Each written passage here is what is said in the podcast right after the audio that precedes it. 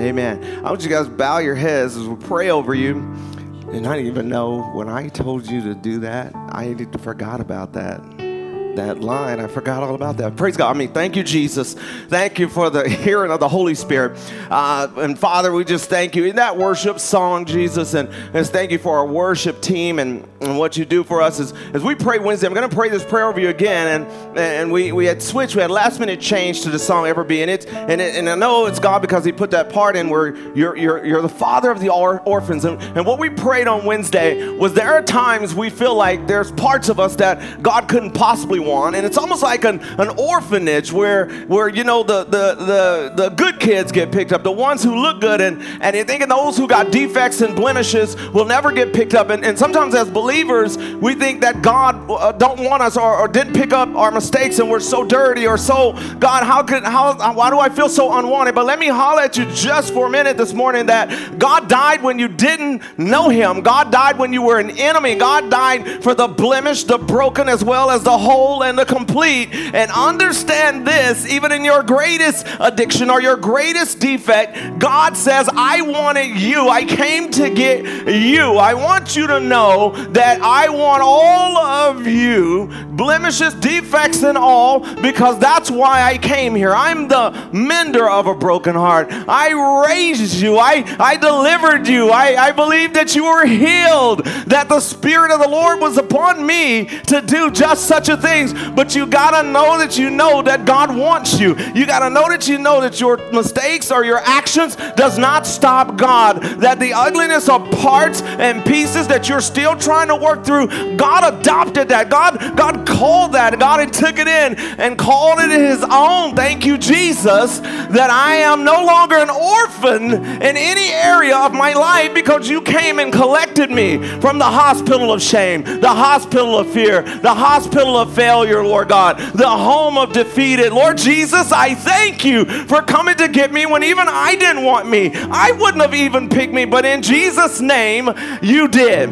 I am here to believe with you this morning. Today, we will no longer settle for just barely getting by. We're going to believe God for the miraculous. Why can't I see the sick heal? Why can't I see the dead raised? It is time to believe above and beyond anything I could even ask or think. If God said He can do it, let's believe He's going to do it. Today is that day I am healed. Come on, I am healed from the top of my head to the soles of my feet. My heart is renewed. My heart is strengthened. It is not trouble. Not another second. My heart is no longer trouble. My back, my body, my knees, my everything is turned over to you. The miraculous thing I'm believing for financially, the miraculous thing I'm believing for that I've told no one else because I'm afraid it may not happen. No, the devil is a liar. Come from under the devil's shade and start living under the shadow of the Most High God. Father, we bless you today that we're going to believe and believe and believe. If you are weak in your faith, borrow mine because I got enough for both of us. Let's receive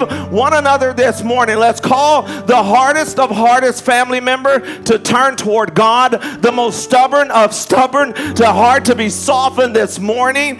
We have been in routine mode. We've gone to the place where we pray it, but we're not waiting for it to happen. But those days are open over. My sights are now open to God, doing exactly what I prayed for God to do. Lord, we receive this morning. We bless you, Jesus, knowing we're not just coming to church just to go to church, just to go back home, just to say I've been somewhere. Lord, I thank you in the name of Jesus for arresting fear this morning. A fear when, when, when we pray, we just let it, we just say it and we say, well, you know, whatever. No, it's God is forever be on your lips. His praise is forever on your lips. Quit condemning your prayers after you finish praying them. Quit making your prayer feel like an orphan. Quit making your faith feels like you've left it at the orphanage when God has adopted you. Adopt the belief, adopt the word, adopt all that you are standing in agreement over. For God is able to do exceedingly and abundantly above all that I could even ask or think. Lord, come rain like a flood, wash it all away, Lord God. I believe that our, our, our young men will see visions, our old men, we're going, we're going to dream dreams. We're going to have them, and you gave them to us, Lord, for such a time as this. That, Lord, I refuse to not believe that the most miraculous thing is going to happen right here, right now, in Jesus' name. I am no longer going to play church, play prayer, play faith, play routine, play religious. I'm going to believe like it is happening right now. And Lord, I thank you for each and every one of us. Well done. Lord, I don't know where my life is going. Will you adopt my direction? Yes, yes, in Jesus' name. God wants to adopt your directions this morning. God wants to adopt those decisions that you're about to make. God wants to do- adopt the pain, and God wants it. He, he died for it. He died a painful and excruciating death. And but but he said, in all the midst of my dying, will you receive me? God, thank you for changing our reflection right now. Let us see in the mirror the goodness of God and not my latest mistake. I want to show when I look in that mirror that my God is looking at me. Come on, that's a reception of God. You've been created in His image. You got to see the reception of God. And I thank you, Jesus, as you are blessing this time this morning. Father, you are you are ministering to areas that have been dormant, that are waking up, that we've pushed down just because we didn't want to look like we'd failed in our faith or failed in our prayer life. And Father, I thank you that it is rising and being picked up. Let it rain, Jesus. Let it rain. Let it rain, my God. That the only thing left will be only what God has called to be. And fathers, our, our, our hearts and our mouths forever let the praise forever be on our lips. You just lift your hands toward heaven. Just lift your hands toward heaven. God, I want to get all of that. I want to get all of that. I don't want to be a mindless Christian. I want to be mindful of what everything that I say and what God has said. I believe it is so. I believe it is done. In Jesus' name, amen. Amen. Amen. I want to pray with you even read it from the Old Testament, dropping. Hadn't read the profession, but want to profess. One of the things that we have to do is realize we know God's word so we can know who we are, as Pastor Rita just prayed, Jeremiah 29 11. Uh, God calls us closer to abide openly under Him.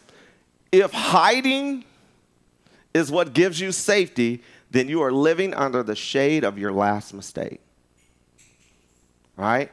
So sometimes we like to just, right? You ever been in a room with people and you're just thinking like they don't even know me, right? And they ain't gonna know all me, right? I'm gonna, gonna live in this shadow, and I'm not telling you to go around telling people everything that's wrong with you because that could be a whole different deal. But a lot of times we live under this cloud, and it's usually of something that's a last mistake. And God says, Don't find safety in that. Let me deliver you from it. Because if you're safe and you're hiding, then you're really not close to walking with God. Right? We can use a great excuse. I just don't want to get hurt again, Jesus. He says, Oh, I got you. Let me heal you so you'll know what it's, what's coming toward you. Right? That, that's how you don't get hurt again. God heals you. Uh, Matthew chapter 4, verse 1 through 11. Bunch of verses, but we do come for the Bible, right? Is this Jesus? He just came out of the um, he just came out of being baptized. I was about to say the watery pit. Been baptized where God speaks openly once he comes up out of being baptized, said, This is my beloved son in whom I am well pleased. Right? Then immediately he's led off in the spirit. Uh, he's led up in the spirit into the wilderness to be tempted of the devil. Thank you, God. I, he just announced, I'm his son, but now he's going to lead me to be tempted by the devil. And when he had fasted 40 days, 40 nights, he was afterwards a hunger. So if you're hungry, what's the shade the devil's going to use to come after you with? Food. And when, and when the tempter came to him, he said, If thou be the Son of God, command that these stones be made bread. Now, the devil didn't, didn't want to bring him already cooked food, he wanted him to turn it into food. That's already sketchy right there. You want to make me cook my own food? Like you couldn't make it, but he says, Turn it into bread. He wanted him to start following him. He said, But he answered, He said, It is written, Man shall not live by bread alone, but by every word that proceeded out of the mouth of God. Then the devil taketh him up into the holy city and sitteth him on the uh, pinnacle of the temple and saith unto him, If thou be the Son of God, cast thyself down, for it is written, He shall give his angels charge concerning thee, and in their hands they shall bear thee up, lest at any time thou dash thy foot against the stone. So you got to think about it. He knows you're hungry. Then he brings you, he wants you to turn your stuff into food so you don't eat. So when he says you don't eat, then he wants you to do something else that's going to make you survive, right? This is a survival mood. Throw yourself down, you'll live, right? You'll live if you go without ser- serving God. You'll live if you go without walking with God. You'll live. That's exactly what he tempted Adam and Eve with. He said the same thing. You surely you won't die. You'll live. And, and Jesus said, uh, unto him it is written again, Thou shalt not tempt the Lord thy God. When, devil was, when the devil was tempting Jesus right here, he was not lying. These are in the these are scriptures. The worst temptations we have from the devil is when he tells the truth about us. Has anybody here made a mistake? Yes, the devil knows you did. That's why he tries to bring it up. But you're forgiven from it. Know that. Verse 8 said, Again, the devil taketh him into an exceedingly high mountain and showeth him in all the kingdoms of the world and the glory of them, and saith unto him, All these things will I give thee if thou wilt fall down and worship me. Then said Jesus unto him, Get thee hence, Satan, for it is written, Thou shalt worship the Lord thy God, and, and him only shalt thou serve. Then the devil leaveth him. And behold, angels came and ministered unto him, right? So food was on the way. God was bringing food the devil just wanted to give him a drive through. The angels were coming to minister to him. Your look, whatever you're trying to get out of this world, hold off. God is going to bring you a better meal. Just hold off. Don't give in to it. Don't, don't give up to it because, again, you may be hungry now, but the real meal is coming by the hand of God. And nothing feels better when you wait up on God and He renews your strength. And think about these directions of what the enemy used to tempt, the same thing He tempts us. Whatever we're lacking at the moment, He used that. If we don't give into that, He try to use us by getting us to hurt ourselves and knowing that we'll still live with it. And if that doesn't work, let me give you some popularity and you can eat that. And Jesus said, I'm only going to worship God.